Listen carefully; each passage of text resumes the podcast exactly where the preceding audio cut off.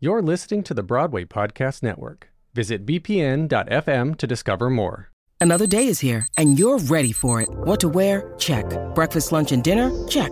Planning for what's next and how to save for it? That's where Bank of America can help. For your financial to dos, Bank of America has experts ready to help get you closer to your goals. Get started at one of our local financial centers or 24-7 in our mobile banking app.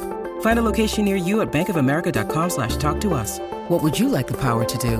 Mobile banking requires downloading the app and is only available for select devices. Message and data rates may apply. Bank of America and a member FDIC. It is Ryan here, and I have a question for you. What do you do when you win? Like, are you a fist pumper? A woohooer, a hand clapper, a high fiver. I kind of like the high five, but if you want to hone in on those winning moves, check out Chumba Casino. At ChumbaCasino.com, choose from hundreds of social casino style games for your chance to redeem serious cash prizes. There are new game releases weekly, plus free daily bonuses. So don't wait. Start having the most fun ever at ChumbaCasino.com. No purchase necessary. VGW. Void were prohibited by law. See terms and conditions. 18 plus. Welcome back to Real Talk with me, Mason Bray. I so appreciate you being here this week and joining me for the conversation with one of Broadway's best set designers. If you want to follow along with more of my socials, future interviews, Instagram takeovers, and more, you can find all that at bpn.fm backslash real talk. Now, into the episode. So, joining me today, we have Derek McLane, the genius Broadway set designer. His Tony Award winning work can be seen in Moulin Rouge Worldwide, MJ the Musical, Anything Goes, Beautiful, the Carole King Musical, A Soldier's Play, Sunday in the Park with George, and so many more iconic productions. Even if you aren't fully invested in Broadway or theater, Derek has designed the set for the Oscars several times, creating some of the most iconic award show sets that I can remember. After seeing Moulin Rouge both on tour and on Broadway, I am so excited to discuss Derek's design and his career, along with his new book. Hi, Derek. Hi. Nice to be here. Thank you for that lovely introduction. Nice to meet you too. I'm so excited for you to be here. To start off, can you tell me how you got started in Broadway and scenic design?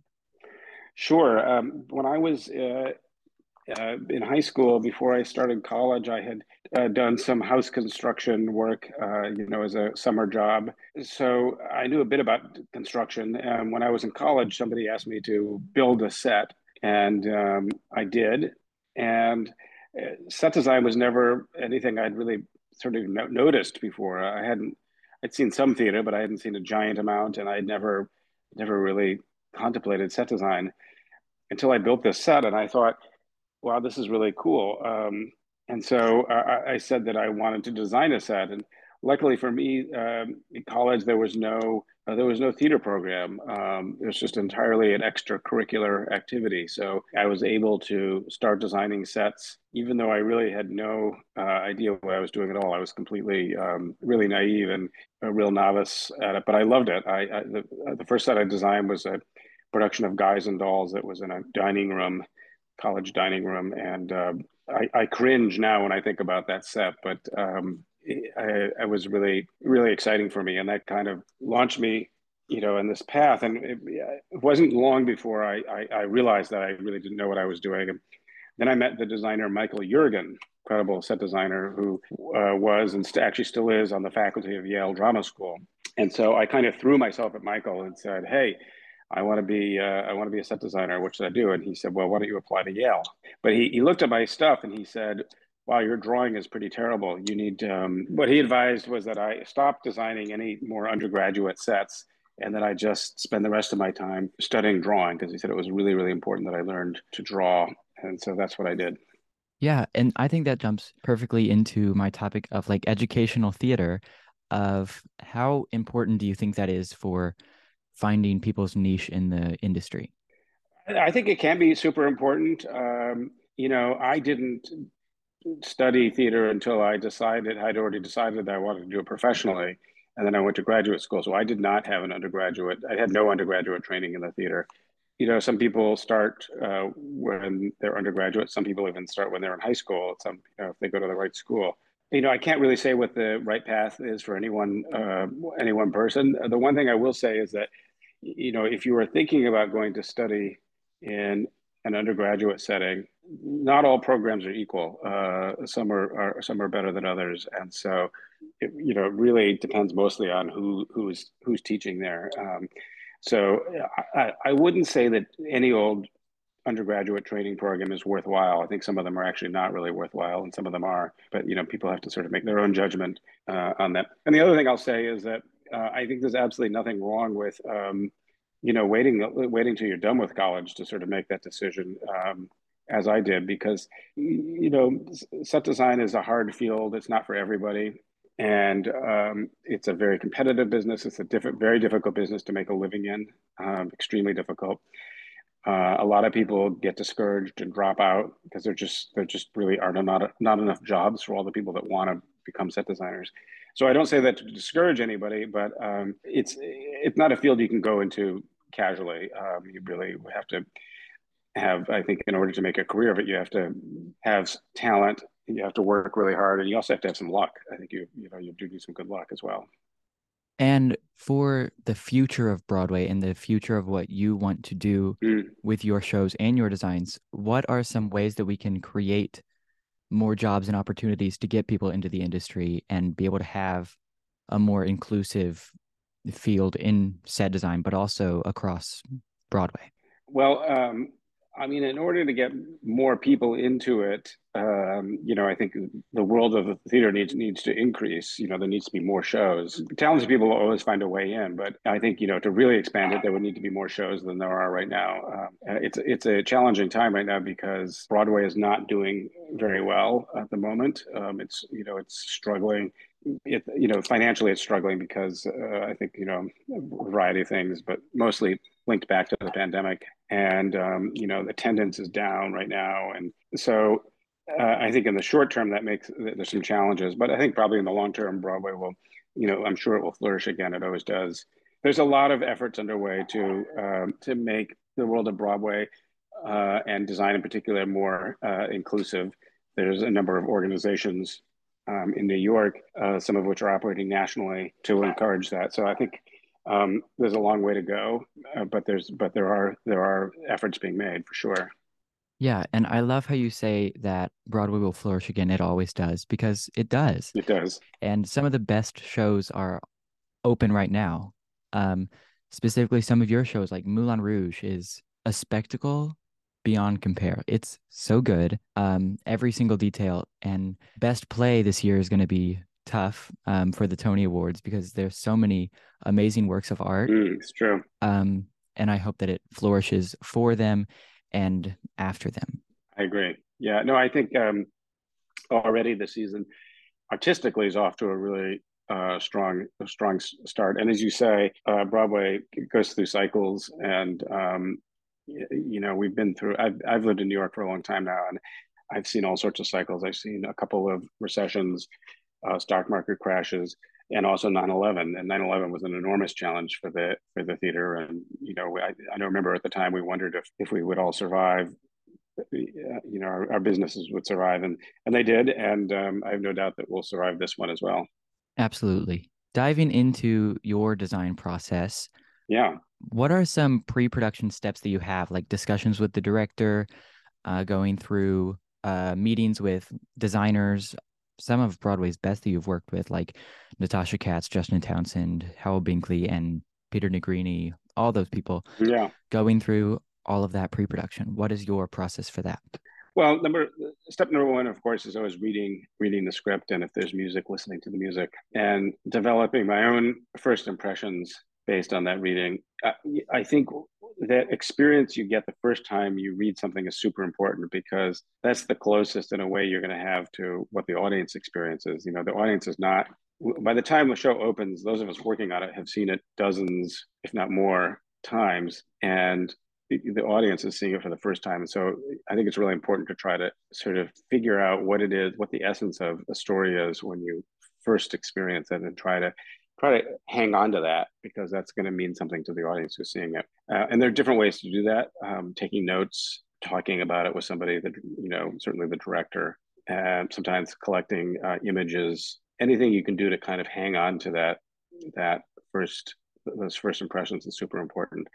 Um, then I always meet with the director. Um, and I try to find out as much as I can what the director dreams for the show, what um, you know, the, I, I, like to start with a place where there is no budget, um, and and to say, you know, this show could be if the show could be anything, what would it be? Um, what what is your, you know, I want to hear what the director's sort of fantasy production of the show is, even that that involves some things that are not possible or feasible. Um, I think that's a really useful place to start. And I also try to identify that for myself, like what are the things that if I could do anything, I would do. And, again, I try to hang on to that. You know, I sometimes will write if something pops out as really important, I, I write that down so that I can refer back to it. So, so that as I sometimes get mired in problem solving, I'm I'm not losing sight of the the main goal. And then, um, you know, after after that meeting with the director, or maybe sometimes before, I start doing some research. I do a lot of research, and the research, you know, might be based on time and place and period of the show, but it may also be based on mood uh, and feeling. And you know, sometimes the time and the place of the show isn't really that important, but there are other things that are important. So it's trying to find images that that capture the the feel that feeling you had when you read it, and that feeling that the director describes when he or she um, is you know is first talking about the, the story and then after that after you know sort of collecting some research or a lot of research i start sketching i start doing doodles and by doodles i mean really really super fast drawings often many of them taking two or three or five minutes. And you know they're they're they're like the sort of equivalent of gesture drawings in a figure drawing class you know it's and i draw all that by hand um, because it's fast it's super fast. They're not pretty they're often frequently not anything i would ever even show the director. They're they're for me to work out some ideas and often often to try a lot of ideas quickly. Like you know let's say that there's a living room you know i know i have some idea of what's required from the script but you know i want to i want to sort of quickly explore like 10 different ways to do that that living room. Some of them will be terrible uh, and unusable but usually out of that exploration something you know exciting starts to happen. And then from those very crude you know scribbles of drawings I, I, then anything that looks promising i start to clean up and make into a, a, drawing that's maybe clear enough to actually discuss with the director but i generally don't put color in them. These are frequently just you know line drawings. Color and a lot of detail will come later. Um, and it does once things start to get a little more specific. And so i you know I eventually move on maybe to some more detailed drawings sketches. But really the the crucial thing I think for me and for many other designers is is making is that scale model you know getting to a scale model. And again those start rough. The first couple of versions of the scale model are usually not something the director would ever see. These are just rough drafts. And you know we it's not uncommon for us to make five or six or seven different rough drafts of a sing, of one particular thing in the set until it starts to actually feel right. And then once i once it starts to feel right that's when i bring the director in and and start looking at, at models and then, you know, if it's a show with scene changes like like Moulin Rouge or MJ, you know, that's a huge part of this all, always is figuring out. It's not, you know, it's one thing to design an individual set, but in the context of a show with with, with different scenes, you've got to always be thinking about what is the transition going to be like because the transitions can be just as much a part of the experience as the set itself. Absolutely. And then eventually, so you know, that was sorry, just to finish that off. That you know, after after after you know, a kind of design is achieved in the model and the director feels good about it and then the producer feels good about it and the other designers the lighting designer and the costume designer have been brought in and maybe the sound designer depending on, on the requirements of that show. Then from there um, you know once the design is sort of solidified then we do we draft it. Um, we do uh, you know scale drawings that are like an architect's drawings. And those are the things that we then take to the shops for bids so that they can price the design and we can figure out you know whether whether the set is affordable or not. That's fascinating. And usually it's not affordable. Usually usually in most cases we we discover it's too expensive and then we have got to figure out some ways to to pare it back. And it's always fantastic. Yeah well thank you. With the lucky land slots you can get lucky just about anywhere this is your captain speaking. Uh, we've got clear runway and the weather's fine, but we're just going to circle up here a while and uh, get lucky. No, no, nothing like that. It's just these cash prizes add up quick. So I suggest you sit back, keep your tray table upright, and start getting lucky. Play for free at LuckyLandSlots.com. Are you feeling lucky? No purchase necessary. Void where prohibited by law. 18 plus terms and conditions apply. See website for details.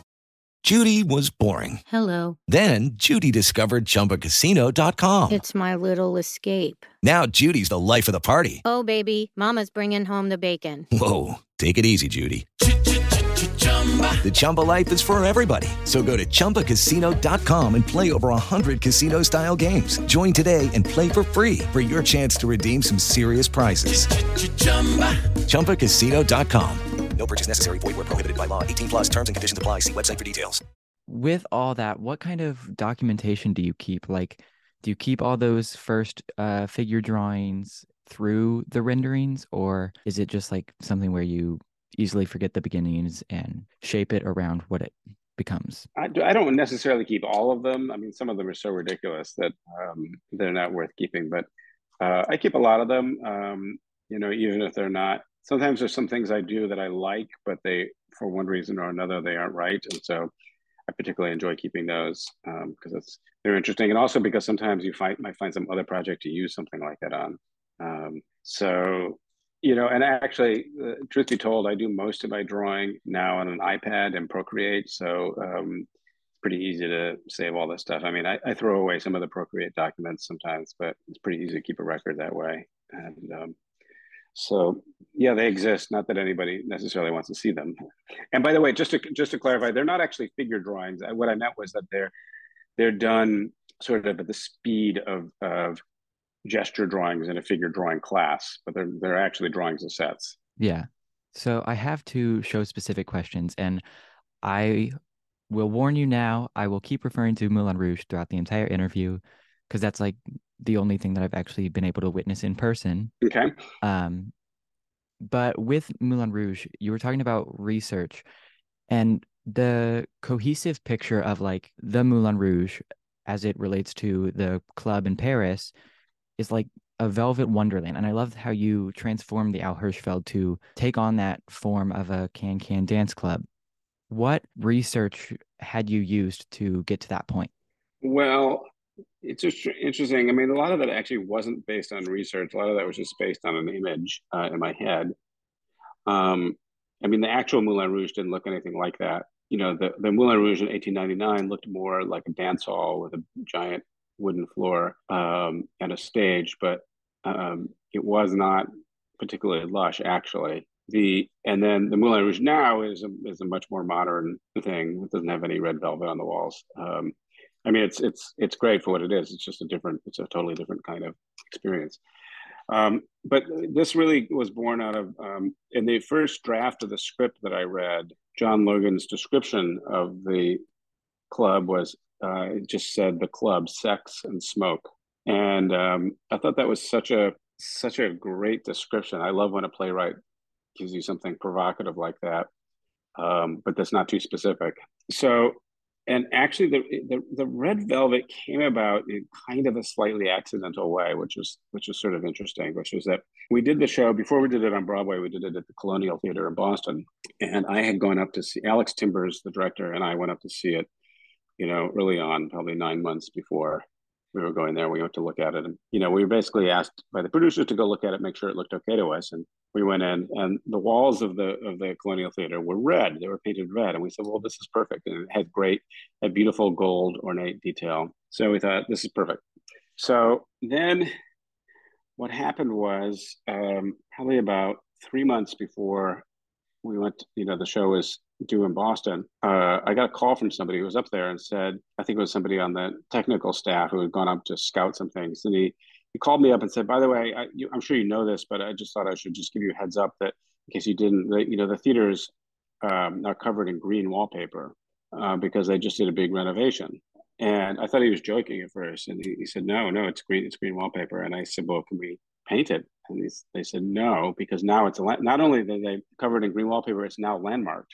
Like because apparently green was the original. This was like the original color from when they built it. The red was some kind of aberration, and so you know, I sort of panicked. I was like, well, we can't do Moulin Rouge in a green theater. That doesn't make any sense. And we, you know, Alex and I had already determined that we wanted to do this somewhat environmentally in the theater anyway.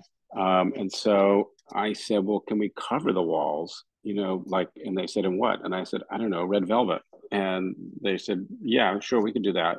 Um, and so we you know we added up the number of yards we needed to cover the walls of the theater and it was some abs- absolutely absurd absurd amount of of yardage and and we went to look and there was there was there was no source for enough fabric to cover the you know there was no one red velvet that we could get that would cover that much of the of, of the walls there was like we could get enough to do a third of the room and so then i just said well let's just make a virtue of that and so we ended up using um, 11 different red fabrics to cover the walls. And so a lot of them are velvets, different types of velvet, cut velvet, velvet brocade, um, some sat, some red satin, a bunch of different fabrics. And, um, you know, the, the sort of justification I had in my mind for all these was, was that Harold Zidler, the impresario of the club, had actually put the thing together on a shoestring and he'd gone broke doing it. And so, you know, he had a spectacular imagination, but not quite enough money to do it. And so that was sort of the aesthetic of this thing was it was like it looked fantastic at first glance. And if you looked a little more carefully, you saw some of the seediness of the whole thing. You saw that it was actually not entirely professional the way it was put together. Um, and so that that sort of I think that added a kind of layer of charm to the to the whole thing that it's not actually slick it's uh, it has a little bit of a as impressive as it, as it might be at first glance. It actually has a little bit of a homemade feeling to it. I love that. That's so creative.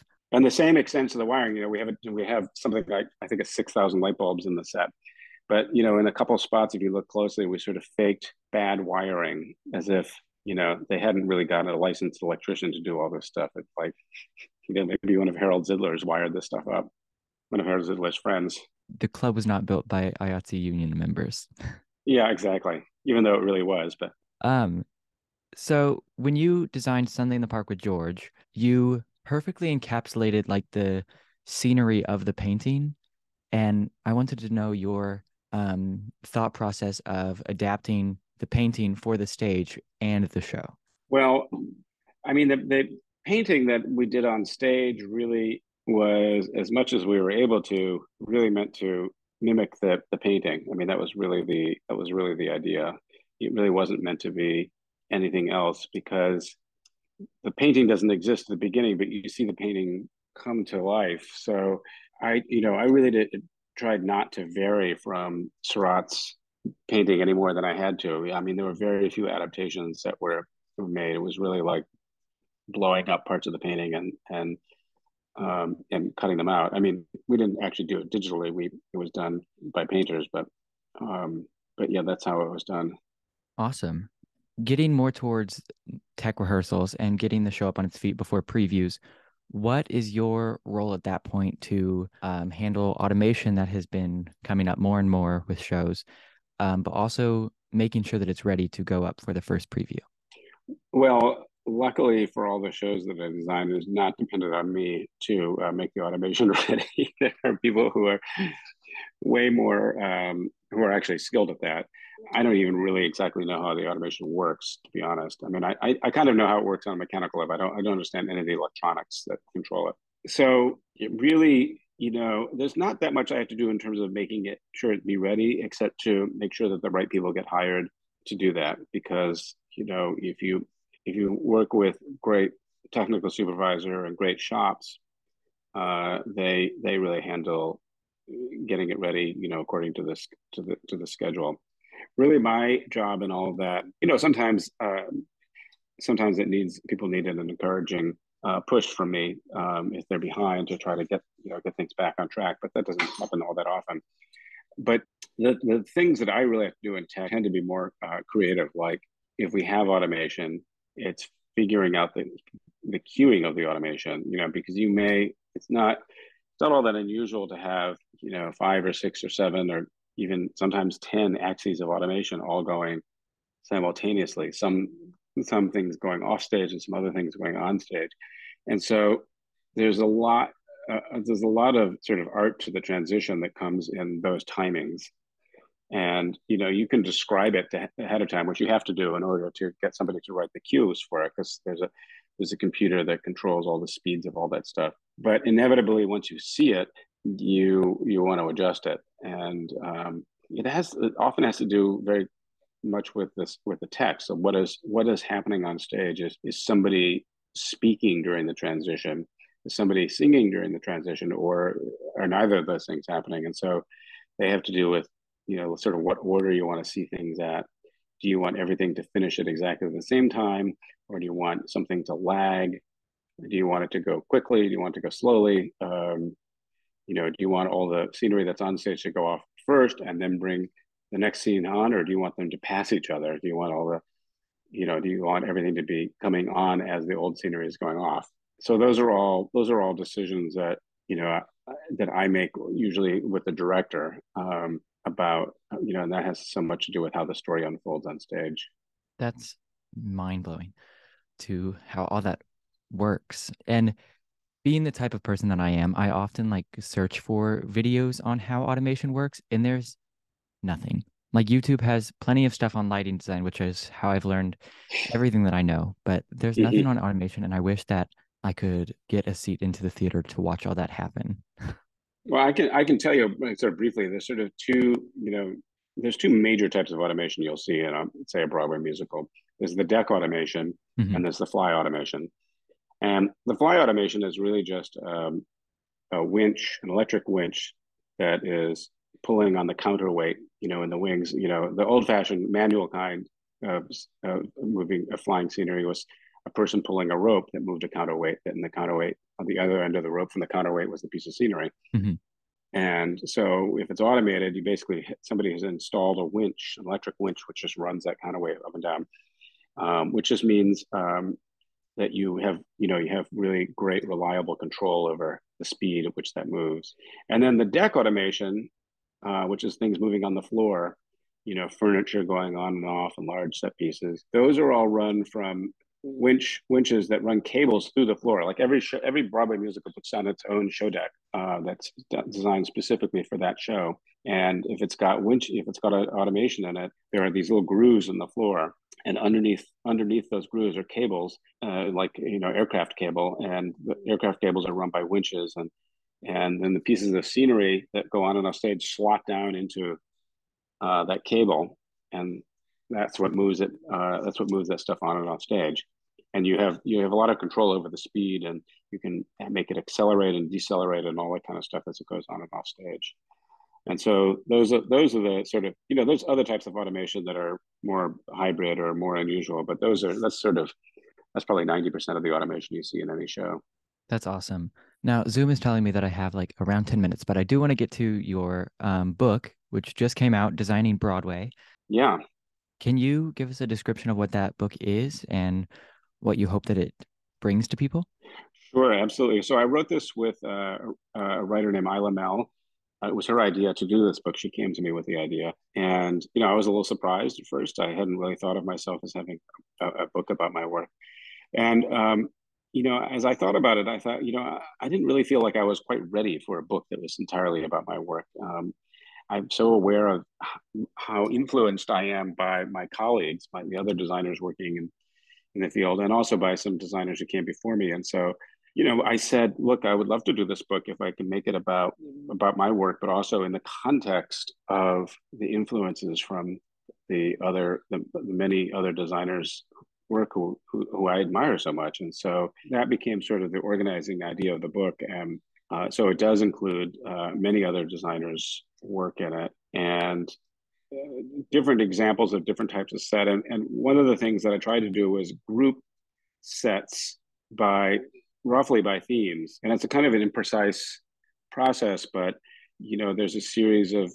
sets in one section about sets that are, uh, are based on realism and there's a series of sets based on surrealism and there's there's a section on sets with a lot of rapid scene changes and there's a section on big american musicals and there so you know there's there's a, bunch of different sections to the book. And so what i try to do in the book um, what Eila Mell and i tried to do was was show the way i and other designers tackle sort of similar problems and try to you know it's it's a way of i think trying to show the breadth of decisions and choices that get made you know behind every and behind every design and every and every production. And try to give some insight into the thinking that goes into into uh, making the world of making the visual world of a show yeah and i think that's so important to upcoming designers but also those who are still working and being influenced by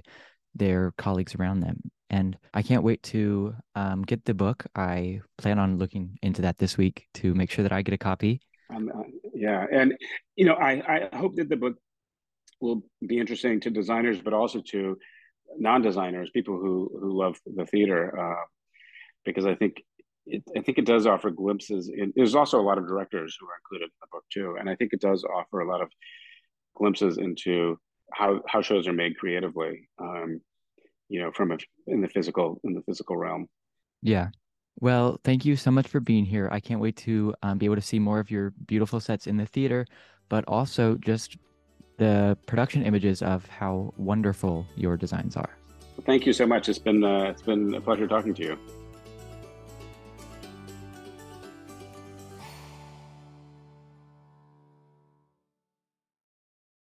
Hey, it's Leslie Odom Jr. here on the Broadway Podcast Network to tell you about the Rise Theater Directory, a program of Maestra Music. Rise is a national online resource designed to connect and empower backstage and administrative and creative theater professionals from underrepresented backgrounds.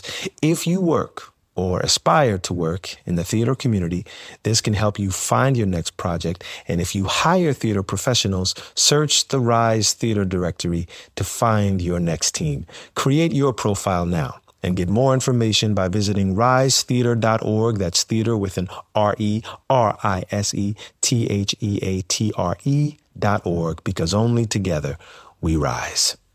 It is Ryan here, and I have a question for you. What do you do when you win?